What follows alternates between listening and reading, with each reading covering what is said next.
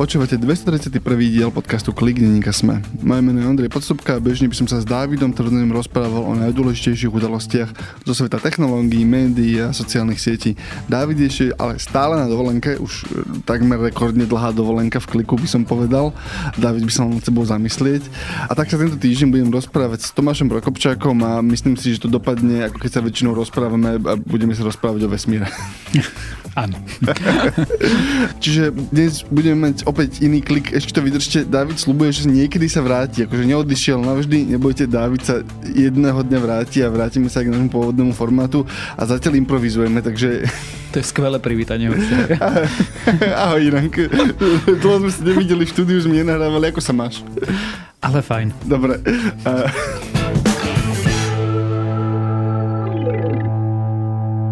Budeme sa rozprávať o vesmírnych technológiách, lebo je to o technológiách, takže mi to prejde v kliku. Ale to je niečo, čo sme my kedysi dávno vlastne začínali v Smečku. Ja som ako odišiel, došiel a potom sa vrátil na technologické oddelenie a polku času, keďže nám to nikto nezakázal, sme písali o vesmíre.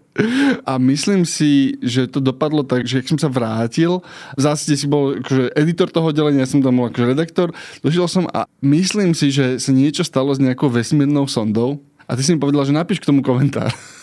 Prvý deň v starodovej práci. A ja som myslel, že dobre, že komentár o vesmíre, niečo som napísal, ale neviem, či to bolo úplne dobré, ale akože to som len také krátke intermezzo. Ostalo nám to 10 rokov asi, ale iné som chcel. Chcel som sa vrátiť k vesmíru, lebo sa za tento rok stalo strašne veľa vecí. Vesmírny teleskop Jamesa Webba, ktorý proste roky bol odkladaný a plánovaný sa 20 rokov v nejakej forme. Mali sme prvých vesmírnych turistov na ISS. Ariana 6, to je tá európska raketa, museli ju odložiť, ale akože už mali naplánované štartovacie okno. NASA síce ešte neodštartovala, ale predpokladá sa, že asi v oktobri alebo v novembri odštartuje prvú Artemis misiu, to sú tie mesačné misie, myslím, že pri nich asi najviac budeme dnes. Myslíš si, že sa vracajú vesmírne preteky v nejakej podobe? V nejakej podobe sa vracajú určite, akurát teda tí účastníci sú dnes Spojené štáty, alebo teda Spojené štáty, Kanada, Európa a Japonsko na jednej strane a na druhej strane Čína, ktorá ťahá svojou tvrdohlavosťou a schopnosťou pretlačiť napriek bezpečnostným predpisom alebo čomukoľvek svoj nápad. A v takomto zmysle vesmírne preteky sú, zároveň sa do nich zapojili menší hráči, ako je napríklad India, ale ten tradičný hráč, Rusko, láskavé pomenovanie by bolo, že stráca, ale už vlastne ani moc nesúťaží v tých pretekoch. Tam logický dôvod je embarga a vojna na Ukrajine a asi zdroje. Tomu padla, tuším, za obeď jedna roverová misia, ktorú mali mať tento rok. ExoMars spolu s Európskou úniou, ktorá mala reálne hľadať život na Marse, no tá sa neodohrá. A minimálne nie v takejto podobe. Európska vesmírna agentúra, pokiaľ viem, hľadá iného partnera, v preklade teda sa ide dohodnúť z NASA, či by nemohli spolupracovať, lebo potrebujú nosnú raketu, nosný systém, oni dodávajú rover a technológie, ale v princípe to bude trvať roky. Je dôvod, prečo sa to rozbehlo teraz znova podľa teba? Že tradične si mal geopolitiku, ktorá proste, že aha, ukazujeme si, že čo všetko vieme postaviť, ale dnes ti vesmírnu raketu vie postaviť Jeff Bezos, čiže akože takéto akože meranie sa, že aha, čo dokážem, to asi už nehrá úplne rolu. A rozmýšľam, že prečo sa vlastne do toho, lebo do tých vesmírnych programov aj národných sa vrátili nejaké peniaze a nejaké vyššie ambície. A je to tým, že to zlacnelo akoby v porovnaní akoby na jednotky HDP, keď to prepočítaš, alebo je to akože len nejaká taká kultúrna sinusoida, ak teraz sme akože na tej stúpajúcej časti krivky? Napadajú mi tri vysvetlenia a pravdepodobne ani jedno z nich neplatí, alebo je nejaká kombinácia a potom toto štvrté, že existujú asi nejaké cykly, že ľudí zaujímajú v nejakých časových jednotkách veci, potom ich nezaujímajú, potom ich zase chvíľu zaujímajú. Tie tri garantovane zle vysvetlenia, ktoré sú v nejakej kombinácii, bude, že jednak naozaj sú vesmírne preteky, alebo teda technologický pokrok Číny je taký rýchly, ktorý má asi vplyv na niečo, alebo minimálne na tú čest tých národov, že chcú v tom pokračovať. A druhá vec je, že naozaj prišli súkromníci, ktorí ukázali, že vedia robiť tie veci oveľa rýchlejšie, lacnejšie a efektívnejšie ako NASA, čo vytvára tlak aj na tú samotnú NASA. Minimálne v tom sa s nimi dohodnúť a spolupracovať. No a to tretie vysvetlenie sa teda možno mnohým posluchačom bohužiaľ nebude páčiť, lebo sa ním nemoc nepáči, ale je to Donald Trump. Jednoducho v Amerike prišla republikánska administratíva. A republikánska alebo republikáni tradične podporujú vesmírny výskum z rôznych dôvodov, ktoré nie sú aj dobré a už vôbec nie pekné. Ale demokratické administratívy zvyčajne škrtili prostriedky pre NASA alebo vesmírny výskum, pretože logicky podporujú zdravotníctvo, Obamacare, boj proti klimatickej kríze a tak ďalej. Kým republikáni, tradičnou agendou republikánov bolo dávať peniaze do zbrojenia a vesmírnych, povedzme, že misií, alebo zvýšujú budžet NASA. A keď máš republikánsku administratívu, vrátane republikánskeho kongresu alebo senátu v Spojených štátoch, tak je mierne pravdepodobnejšie, že NASA dostane viac peňazí. A tam je tá dôležitá vec, že väčšinou, keď sa vystriedajú tie garnitúry, tak to potom tí demokrati, alebo ono to býva tiež v cykloch, naviazané na ekonomických cykle, že potom sa to rýchlo zoškrtá. A to sa napríklad tento raz nestalo, alebo sa to aspoň nestalo v tých ambíciách, lebo však NASA tým trpela roky, hej, že za Nixona bolo, že pôjdeme na Mesiac a potom ešte aj na Mars. Nixon mal, myslím, aj taký ten prejav, kde to konkrétne pomenoval, že pôjdeme na Mesiac, potom na Mars, potom zistil, koľko to stojí a začali to akože škrtať a potom sa vystriedali presne vlády a oni im sa akože trikrát pod nohami zmenil ten, akože povedzme to, že mandát, hej. Teraz, ak si dobre pamätám, od Trumpa dostali mandát vrátiť sa na Mesiac. A rýchlo. A rýchlo do začiatok 30. rokov vlastne. Ale ten prežil aj Biden. Akože ten prežil vlastne demokratické rozpočty, aspoň na teraz sa zdá. Akú veľkú úlohu ty pripisuješ tým súkromníkom? Myslíš si, že to nakoniec dopadne tak, že... Lebo to sa vlastne deje aj dnes, že kedy NASA si napríklad od SpaceX kupuje vyvážanie tovaru na obežnú dráhu alebo na vesmírnu stanicu, ale zároveň stavajú veľké rakety. Hej? Že oni si postavili ten SLS, čo je vlastne tá obrovská raketa, asi najväčšia od Saturnov a silnejšia ako Saturny, ktorá má byť vlastne súčasťou tej Artemis misie. Myslíš, že že skončíš ako, budeš mať NASA ako zadávateľa a že aha, takýto technický vlastne objem potrebujeme a súkromníci si to rozoberú? Alebo naďalej ostane pod tou agentúrou? Ak majú štípku mozgu, tak NASA zostane ako keby správca fondov. Bude mať zadávateľov. A potom samozrejme bude robiť projekty, ktoré buď nevedia, alebo nemá zmysel pre súkromníkov. Proste by urobiť vesmírny teleskop Jamesa Webba v tomto okamihu zatiaľ nemá pre Elona Muska žiaden zmysel a možno by malo, keby to bolo presne. Máme tu $10 miliárd, súťažte ho, nepotrebujeme vyvinúť teleskop. Lenže tam musíš manažovať proste akademické prostredie a je to veľmi zložité. Čiže myslím si, že nejaké projekty NASA bude robiť napriamo a čoraz viacej projektov bude zadávať súkromníkom, špeciálne nie projekty v duchu, že potrebujem postaviť nosnú raketu, ktorá je lacná, spoľahlivá a dá sa viackrát použiť, prečo by sme to vyvíjali my, keď to není proste základný výskum, to je akože pragmatická technológia. Ale ak by si sa, to je pôvodná otázka, že čo je dôvodom, tak ja si myslím, že záleží, že v čom. Vieš, misie na nízku obežnú dráhu, obsluhovať medzinárodnú vesmírnu stanicu, alebo krátkodobé veci budú asi riešiť súkromníci, ale ak sa opýta, že prečo sa NASA zrazu po 50 rokoch tak ponáhľa naspäť na Mesiac, tak môj odpoveď je Čína. Nie Elon Musk, alebo SpaceX, alebo Jeff Bezos, Blue Origin a podobne. Proste, ak by NASA nestihla do polovice tohto 10-ročia pristať s astronautami na Mesiaci, tak si myslím, že do konca tohto 10-ročia tam pristane Čína so svojimi tajkonautami. A myslíš si, že tá Čína akoby v momente, keď tam opäť uvidia Američanov, tak to akoby zabalia a povedia, že nie, lebo potom to máš verziu toho preteku, ktorý sa mne zdá oveľa menej akože napínavý. Ja budem mať strašnú radosť, keď akože uvidím človeka na Mesiaci znova, ale ten moment národnej hrdosti alebo tá geopolitická súťaž iba v tom, že áno, dokázali sme to, tak podľa mňa tam tá emócia nebude proste, akože jasné, že budeš mať ľudí ako ty a ja, ktorí akože budeme sledovať ten priamy prenos, akože tešiť sa z toho, ale ten moment, že predbehli sme Číňanov, bude iba taký ten, že tá jedna vec, ktorú si pozrieš na TikToku, tam akože to odskroluješ preč. Ja si myslím, že v tomto trochu nerozumieme ako keby Číne, ale toto už je otázka na sociológiu alebo politológiu. Čínu dostatočne motivuje to, že dokáže robiť samostatne veci, ktoré predtým nedokázala. Pretože kým Spojené štáty to predávajú okrem občanom Spojeným štátom aj celému svetu, Číňania to potrebujú predať iba Číňanom. Oni nepotrebujú nevyhnutne dokázať, že sme lepší ako Američania. V tomto okamihu Číne úplne stačí povedať, že sme dostatočne dobrí, že to vieme robiť. Preto Čína robí vlastnú vesmírnu stanicu, preto má vlastné nosné systémy, dokáže dostať ľudí do kozmu a Čínu podľa mňa nezastaví to, že Američania pristali na Mesiaci. Nie, pre domácu propagandu Číňanov stačí, že my sme tiež pristali na Mesiaci. Ak by si sa opýtal otázku, kto podľa mňa skôr pristane na Marse, na to by som ti asi nevedel odpovedať, lebo by som si typol, že buď to bude Čína, alebo to budú súkromníci, alebo teda súkromníci spolu s NASA. Ale nebude to NASA samostatne. Aby sme vysvetlili, že NASA si vždy kupovala, ako keď máš raketu NASA, ktorá je, že raketa NASA je napísané veľkým NASA, tak tú raketu v skutočnosti stavia Lockheed Martin alebo proste Boeing alebo niekto.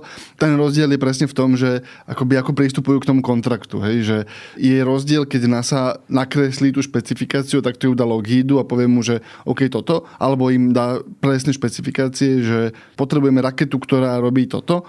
Ale potom to, o čom ty hovoríš, je ten filozofický posun od toho, že NASA už nepovie, že chcem raketu, ktorá robí toto. Ona povie, že 7 ľudí a 65 tón materiálu vtedy a vtedy. A bude to stať 30 miliárd a vytendrujeme to. Áno, že to technické riešenie ich v nejakom momente vlastne pre tieto presne akoby nevedecké veci presne zaujímať. Hej, že, a to sa mne zdá, že k tomu smerujeme. Proste, že naozaj sa ti tak komoditizuje schopnosť dostať vec do vesmíru, čo pred 30 rokmi bola akože výsada 3-4 štátov, alebo teda geopolitických zoskupení, akože tých štátov sa na to podialo viac, ale dnes máš proste tých bláznov na Novom Zélande, ktorí proste majú tie z uhlíkového kompozitu, proste majú nejakú strašne ľahkú raketu a už to skoro dali, tuším, alebo možno to už aj dali, to som si nevšimol, len proste presne vidíš ten moment toho, že dobre, z tejto mimoriadnej veci sa stáva proste akože bežná komodita, kedy akože Jeff Bezos to má vlastne ako bokovku, hej, že chodím si po žúroch a potom si chodím toto. Dobre, vráťme sa k vede. Alebo vráťme sa k tým veciam, o ktorých vieme. NASA vlastne minulý týždeň odparkovali tú Artemis misiu, alebo ešte týždeň predtým? Týždeň predtým. Už 2 týždne sa snažia zalepiť to tesne, teda to sa už stalo a teraz tankujú a hľadajú, či to teče alebo neteče. Čo oni už vytiahli tú obrovskú raketu, ktorá je, ak potrebujete mierku v hlave, tak ona je väčšia ako Socha Slobody. Má 100 metrov, čiže je to 30 poschodový panelák. Hej. Oni už mali vytiahnutú, už ju mali natankovanú a už vlastne to bolo také, že za niekoľko hodín letíme, ak si dobre pamätám, a potom zistili, že im začal unikať vodík, čo akože vodík ľubí unikať. Potrebuješ dosť malú medzeru na to, aby ti ľubí ľudí. Akože, že nie mikroskopickú, to je normálne akože atomická medzera takmer, hej. Čiže tam sú šialené tie tolerancie a museli ju odparkovať, ale pravdepodobne budú štartovať v priebehu oktobra, aspoň to je posledný 21. septembra je najbližšie okno. Áno, to je super. Áno, 21. septembra je najbližšie okno, druhé je 27. septembra a tretie je 2. oktobra. Musia sa totiž to zmestiť sem, pretože má Dragon Crew misia letieť na ISS, ktorá má letieť 3. tuším októbra. Čiže okna pre Artemis 1 sú pred tým, ako Elon Musk bude posielať ľudí na medzinárodnú vesmírnu stanicu. Kvôli tomu, aby si akože nemal na obežnej dráhe v tých... Sú to bezpečnostné protokoly, verzia, aj keby si štartoval v jednej hodine, tak akože nebudeš mať, ale proste takýto je protokol. Hej, jasné. A tá misia vlastne mala vyzerať tak, že ideš, že pôjdu na obežnú dráhu Zeme, párkrát sa otočia, tá raketa je zatiaľ bez živej posádky, ten modul vlastne po oddelení sa dostane na obežnú dráhu, akože pocestuje k Mesiacu, párkrát obletí Mesiac, vráti sa k Zemi, kde vlastne zabrzdí atmosféru a vráti sa akoby padne do oceánu. To je tá jednoduchá verzia, kde máš dostať nové mapy, vypustia po ceste nejaké satelity, zmapujú vlastne tie možné pristávacie zóny, je strašné slovo. Ako je to po slovensky? Miesto pristáte. Ďakujem. Možné miesta pristáte. A ďalšia misia mala byť, ak si dobre pamätám, s ľuďmi bez pristátia a tretia misia mala byť s ľuďmi s pristátím. A potom tá vec, ktorá mňa v skutočnosti najviac zaujíma na tom, je ten dlhodobý projekt akoby Artemisov. Oni hovoria, že na obežnej dráhe Mesiaca chcú zaparkovať vlastne novú vesmírnu stanicu, ktorá sa volá Gateway a ktorá má byť, neviem, či trvalo obývaná, ale má mať akože ľudskú posádku alebo má vedieť prijať ľudskú posádku do nejakej miery, ak si dobre pamätám, a ktorá má slúžiť vlastne ako odpich na tie dlhšie cesty. Prvá otázka, znamená to, že tie obrovské rakety, tie SLS, budú musieť začať akože vyrábať sériovo a posielať ich, keď raz postavia tú mesačnú vesmírnu stanicu, vieme to zásobovať iba tými SLS-kami, alebo tam vieme poslať akoby SpaceX rakety nejaké budúce? A ja začnem ešte väčšou okľukovať. Okay, to je, že až to uvidím, že to je uverím. Pretože to je podobne ako vesmírny teleskop Jamesa Webba. Proste tam je toľko odkladov, že až ho reálne človek uvidel štartovať, uveril, že naozaj odštartoval. A špeciálne pri projekte Gateway, ktorý je oficiálne naplánovaný niekde na polovicu tohto desaťročia, mal by tam niekedy okolo novembra 24 až kedy v roku 2025 začať sa stávať na obežnej dráhe Mesiaca, tak to až uvidím, že sa naozaj deje, tak uverím, pretože ešte ani ten prvý Artemis neodštartoval. Nevraviac o druhom a treťom, ktorý by mal pristávať na povrchu Mesiaca práve niekedy v roku 24-25, záleží od odkladov. Čiže normálne v tomto okamihu by som skôr neveril tomu, že Gateway bude, ako nebude. Ale ak bude, tak to zásobovanie samozrejme by malo zvládnuť SLS, ale už sa zase americkí zákonodarcovia vyjadrili, že proste 4 miliardy eur za štart nosného systému SLS je akože fakt veľa. A má teda NASA láskavo prísť lacnejším riešením, čo je v preklade zase buď to urobí SpaceX, alebo Bezos, alebo niekto. Čiže ak sa pýtaš, že či bude Gateway fungovať len tak, že to zvládne zasobovať NASA SLS-kom, tak v takom prípade Gateway nebude. Čiže nevyhnutne ak tento projekt bude pokračovať ďalej, tak bude musieť byť lacnejší systém a ten lacnejší systém, a teraz nehovorím, že priniesť moduly, ale zásobovať tú vesmírnu stanicu bude musieť niekto robiť lacnejšie a tým pádom to budú súkromníci takmer určite. Úplne asi pýtam ma otázka, ale ty v princípe, keď dostaneš materiál na obežnú dráhu Zeme, tak dostať ho k Mesiacu by už nemal byť akože až tak veľký problém. Či ho zle o tom rozmýšľam? Akože v momente, lebo akože materiál vytiahnuť zo Zeme na obežnú dráhu je akože prúser. Normálne, že zlá, ťažká, hrozne drahá vec. Ale v momente, keď už si na obežnej dráhe Zeme, tráfiť ten Mesiac sa mi nezdá byť až taký, akože tá logistika, hej, že ide o to, aby si dostal dosť toho materiálu vlastne na obežnú dráhu a odtiaľ ho potom posielal ďalej, alebo je to tá celá logistika, že vlastne tá infraštruktúra, ktorá by to obslúžila, neexistuje? Neexistuje a teraz akože nechcem sa úplne púšťať do vysvetľovania, že prvá kozmická rýchlosť, druhá kozmická rýchlosť, koľko potrebuješ nosnej sily na kilogram materiálu, ale v princípe hypoteticky je ťažšie niečo dostať na obežnú dráhu, ako ju dostať na väčšiu obežnú dráhu, pretože zrýchluješ na obežnej dráhe, v skutočnosti máš zážehy na periheliu, aféliu a tak ďalej, ale ty musíš to palivo vytiahnuť zo Zeme odtiaľto, čiže kým ako keby nemáme, že dotankovávaš na obežnej dráhe, alebo nemáme infraštruktúru na nízkej orbite, kde od ktorej vieš ľahko posielať ďalej, tak všetko nesieš zo Zeme. A jednoducho ty proste potrebuješ to palivo a v skutočnosti je to v praxi akože opačne je relatívne ľahké dostať niečo na nízku obežnú dráhu a je ťažké, technologicky ťažké to poslať napríklad k Mesiacu, Marsu a tak ďalej. Teraz nehovorím, že to je drahšie, ale v skutočnosti je to, že ťažšie pri technológiách, ktoré máme.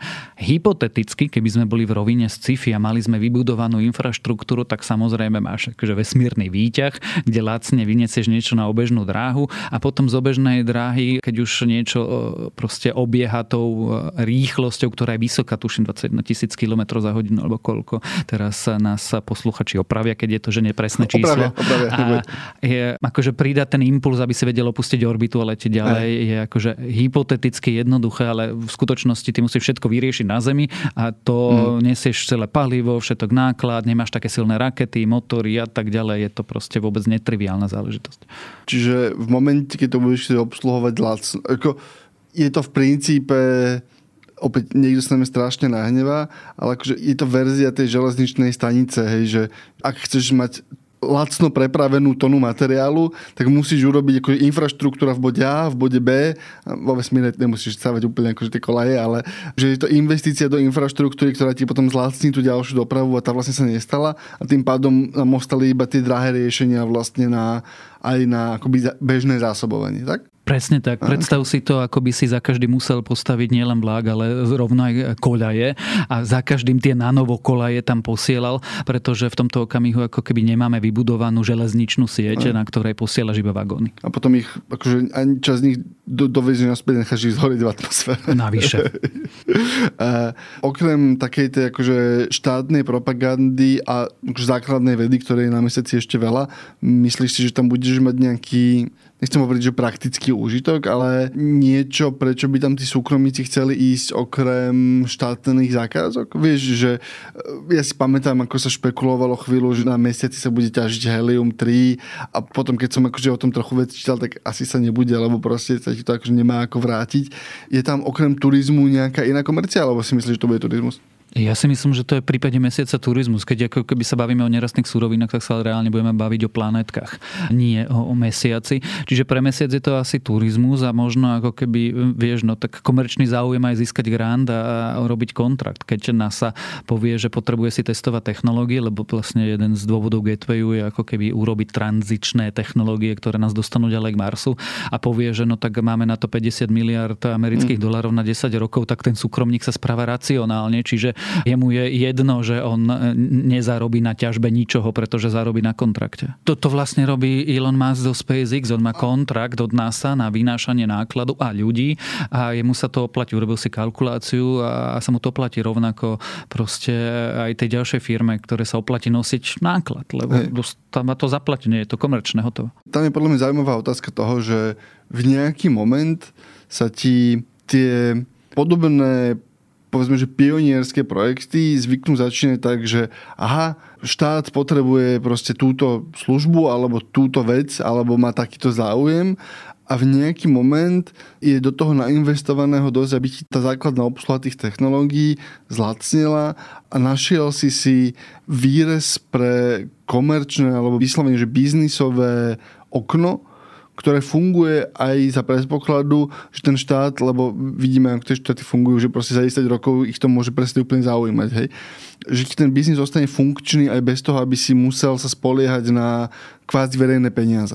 Opäť zlý príklad, ale že telefónne siete sa kedysi stávali, že aha, potrebujeme tú telefónnu sieť proste z bodu A do bodu B a v momente, keď bola už urobená tá telefónna sieť, tak potom, akože, aha, telegrafy a tak ďalej, tie prvé veľké investície robili štáty, ale v momente, keď to existovalo, alebo teda boli aspoň subvencované štátom, ale v momente, keď to fungovalo, tak okolo toho začali vyrastať dosť konečného ziskového záujmu. Inak už sme zmasakrovali podľa mňa akože astrofyziku. Ja som práve zabil niekoľko klincov do ekonomickej terminológie. To v poriadku, môžeš povedať, že máš na to titul nejaký ten dávny. Nemám. Európsku byrokraciu by som, tam by som mal vedieť, tiež neviem. Ale teda, že tam niekde vznikne akoby komerčný projekt, ktorý je dosť ziskový alebo dosť lukratívny na to a môžeš to robiť vďaka tomu, že počas rokov, kedy to dotoval štát, si vyvinul infraštruktúru alebo technológie, ktoré ti prevádzku toho základného biznisu zlacnili. Čiže toto ma zaujíma, že či si myslíš, že sa tam dostaneme alebo v rozumnej dobe, alebo či to bez tých verejných práchov nepôjde. Bez tých verejných peňazí to najmenej z počiatku nepôjde a potom sa uvidí. Tak obaja sme čitatelia vedeckej fantastiky celkom zapálení, čiže my sme mentálne pripravení na to, že už to funguje. Ale reálne, no tak ako keby čierna ruka kapitalizmu a trhu to rozhodne v skutočnosti. Čiže prvú investíciu, ktorá je v preklade by to bol, že základný výskum alebo základná investícia musí urobiť štát, akože bez toho to nepôjde vôbec. A potom si položíme otázku, lebo to je nevyhnutná podmienka, potom postačujúca podmienka je, že či áno alebo nie to bude dávať zmysel komerčným firmám a komerčné firmy sa budú správať komerčne. Čiže buď to bude platiť zase stále štát alebo nejaké štátne organizácie, alebo nájdu iný modus operandi toho podnikania. Či už to bude turizmus, alebo nájdu medzeru v zákon a budú ťažiť nerastné suroviny alebo čokoľvek. My ešte v tomto okamihu vôbec nevieme uvidíme, ako sa k tomu prístupí na tej ako keby geostrategickej úrovni. Že či sa napríklad štáty nedohodnú, že súkromníci tam nemôžu nič robiť, alebo či sa štáty nezačnú medzi sebou mleť, pretože sa im nepáči, koho je čo vplyvová zóna a tak ďalej. A pretože ako je dobrým zvykom, vlastne aj legislatíva, aj politické dohody sú pozadu oproti technologickému vývoju, tak si to vôbec netrúfam odhadnúť, ale ak by si ma pritlačil k múru, tak poviem, že určite prvé investície budú štátne a potom uvidíme, ale pravdepodobne uvidíme, že sa do tohto segmentu budú tlačiť súkromníci, ktorým to bude dávať zmysel, a súkromníci, ktorí majú teraz náskok, ako Blue Origin alebo SpaceX, proste majú náskok.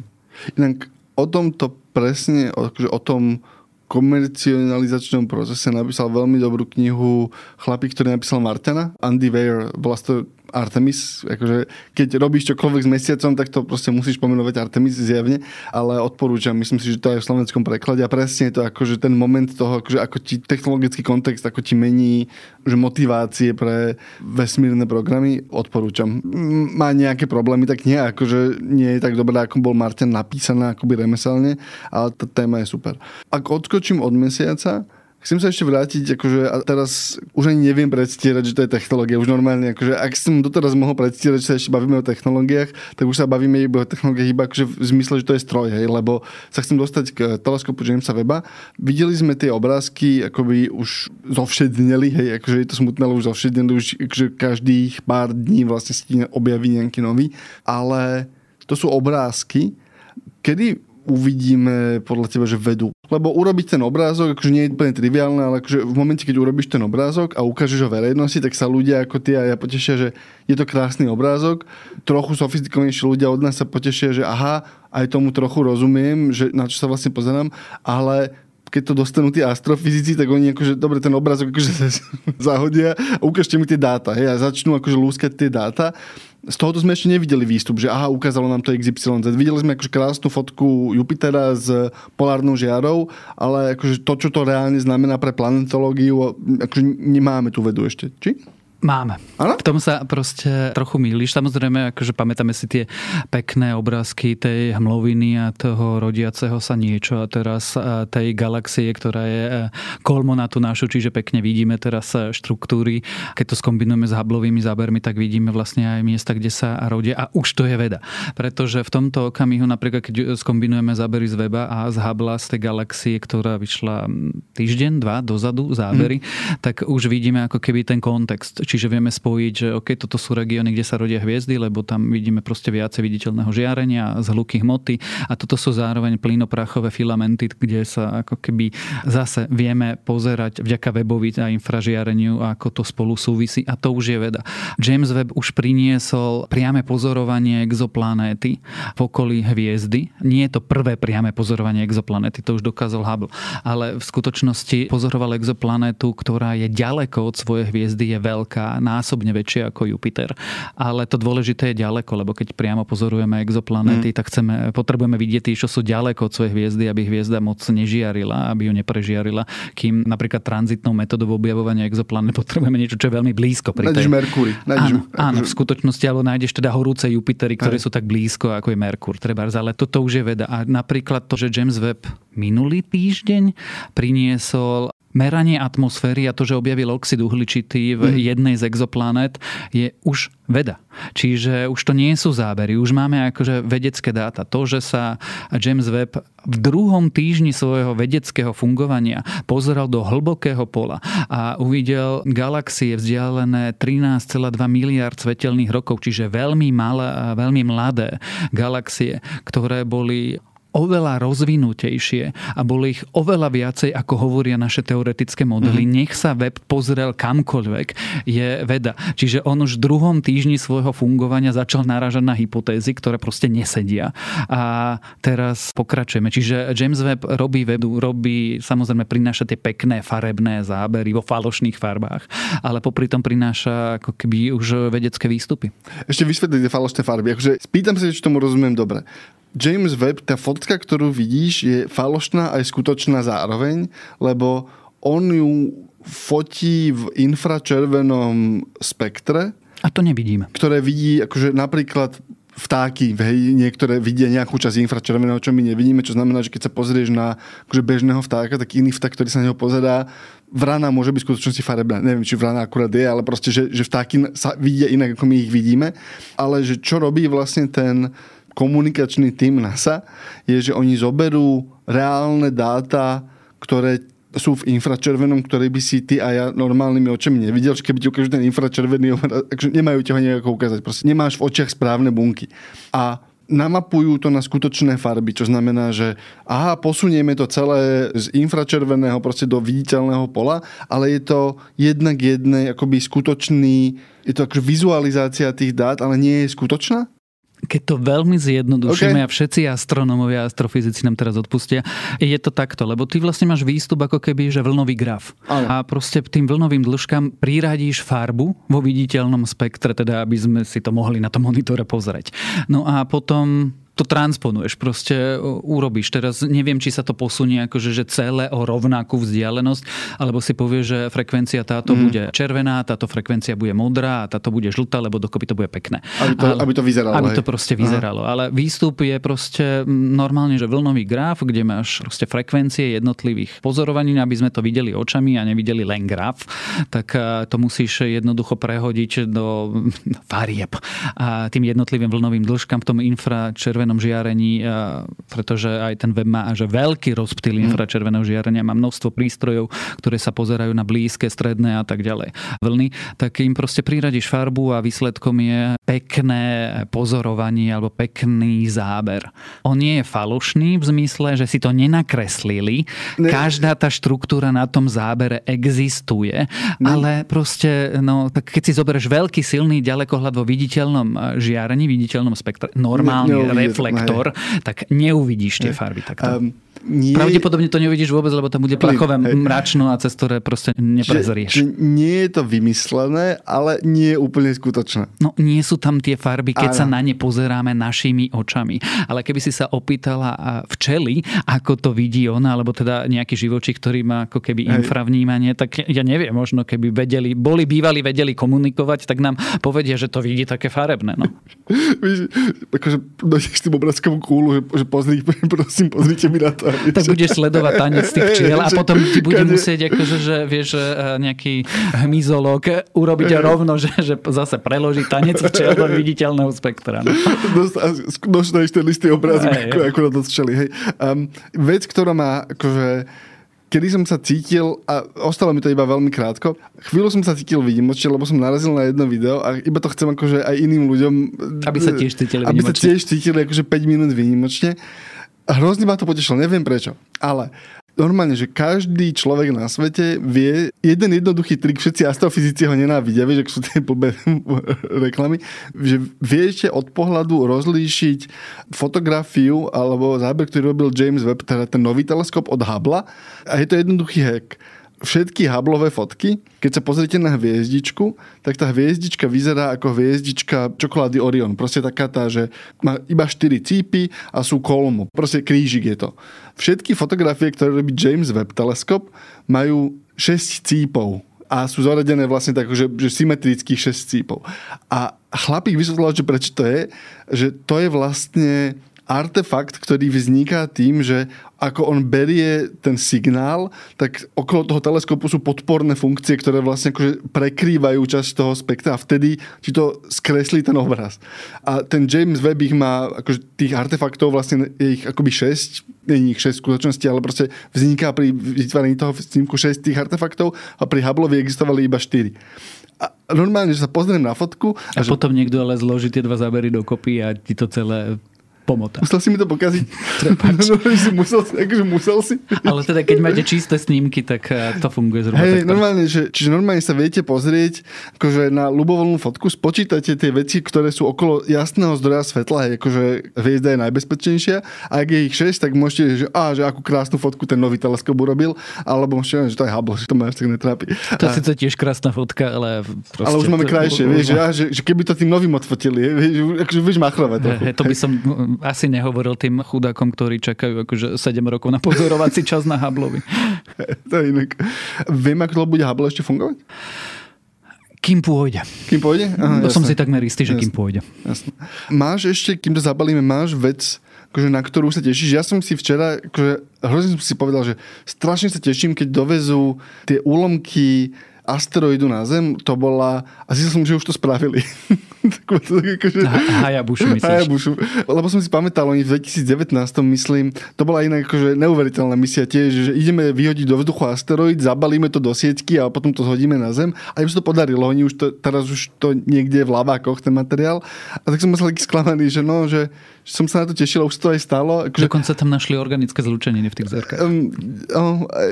Teraz už to viem, ale mal som taký pocit, že som prespal Vianoce, vieš. A tak nechcem prespať ďalšie. Je niečo, na čo sa ty tešíš? Že akoby, že aha, toto bude akože ďalšia taká, nechcem hovoriť, že zlomová, ale akože ďalšia veľká vec, okrem Artemisu. Ja som sa teda veľa tešil na ExoMars napriek tomu rozkozmosu, pretože to bola misia, ktoré cieľom bolo, že naozaj objaviť mimozemský život. Kým proste Curiosity alebo Perseverance vie priniesť iba nepriame dôkazy o možných podmienkach, že bolo obyvateľné, prípadne sa tam niečo deje, tí už mali reálne vykonať experiment, ktorý by jednoznačne vedel povedať áno, nie. Tá misia bohvie kedy pôjde, ale mňa viac zaujímajú misie, ktoré by mohli ísť k Enceládu alebo Európe. Čiže k mesiacom Saturnu a Jupitera, kde sú pravdepodobne obrovské podľadovcové moria. Tak tieto misie, ale to sa bavíme o možno až 10 ročia. 30 roky už. Tak. Čiže v blízkej budúcnosti sa vlastne na nič nejak extra neteším a som zvedavý, ako veľmi je šialený Elon Musk, lebo on je schopný poslať proste raketu na Mars, lebo sa mu to hodí. Áno, ale Elon Musk hovoril, že v roku 2000, akože takto pred 10 rokmi hovoril, že za 10 rokov mám ľudí na Marse a tento rok sa mu nepodarilo kúpiť firmu. Tak neviem, že či... Bude musieť ten Twitter vyplatiť za ten zmarený obchod, čo? No, ešte nevieme, že nevieš, čo je horšia správa, že buď sa mu tú firmu podarilo kúpiť, aj to je zlá správa, alebo sa mu tú firmu nepodarilo kúpiť a ani to není úplne dobrá správa. Akože, Čiže neviem, či by som tam úplne veril tým odhadom, ale tým pádom asi najbližšia veľká vec bude Artemis a ľudia pobehujúci po mesiaci pred koncom 10 ročia teoreticky. Takto, povedzme si, že najbližšia veľká vec bude, ak koncom tohto mesiaca o týždeň odštartuje Artemis a potom uvidíme, čo na to povedia americkí daňoví poplatníci. Okay. Snáď z toho budú mať takú radosť ako my. No, dúfame v to. Okay. Lebo predsa len 4 miliardy za raketu a štart, ktorú nevieš recyklovať. Nie. A naša krajina minula, neviem, že... Mali sme očkovaciu lotériu a akože plošné testovanie, samozrejme. Mohli sme si kúpiť polku tej rakety a akože bola by to asi fajn. My sme práve vtedy, dokonca my dvaja sme sa o tom rozprávali, že za tieto peniaze NASA dokáže poslať proste sondu k Saturnu a my máme proste plošné testovanie, vieš, akože, dobré. Tak naložili sme hnu sebe, no. A to je na tentokrát všetko. Podcast Klik vychádza každý týždeň v sobotu a prihlásiť na jeho odoberenie sa môžete vo svojej podcastovej mobilnej aplikácii na platformách Google Podcasty, Apple Podcasty alebo Spotify. Všetky diely a témy, o ktorých hovoríme, nájdete na adrese sme.sk/klik. Môžete odoberať mnoho našich newsletterov, môžete odoberať Klik newsletter na adrese sme.sk/klikmail. Keďže Dávid je na dovolenke, mne sa ho nepodarilo odoslať na čas, ale nemohol som za to, lebo sa stala v tom systéme zmena a návod nefungoval. Som v tom nevinne. Môže za to Dávid. Určite. Samozrejme. Môžete odoberať Dávidové newsletter, choďte na davidovne.com alebo sesterský herný newsletter na hernyupdate.sk. Ak sa vám podcast páči, môžete ho ohodnotiť vo svojej mobilnej aplikácii, berieme 5 a viac hviezdičiek, alebo nám poslať pripomienku do podcastového klubu Sme na Facebooku, alebo nám napíšte staromilský e-mail na klik@sme.sk. Na tvorbe podcastu sa podielal aj Marek Franko a Kristina Janščová. V štúdiu so mnou bol Tomáš Prokopčák. Ďakujem, Tomáš. Ďakujem aj. Ja som od Robocupka. Čau. Vieš o tom, že inak nám do redakcie chodia ešte korešpondenčné lístky, ty staromilský e-mail.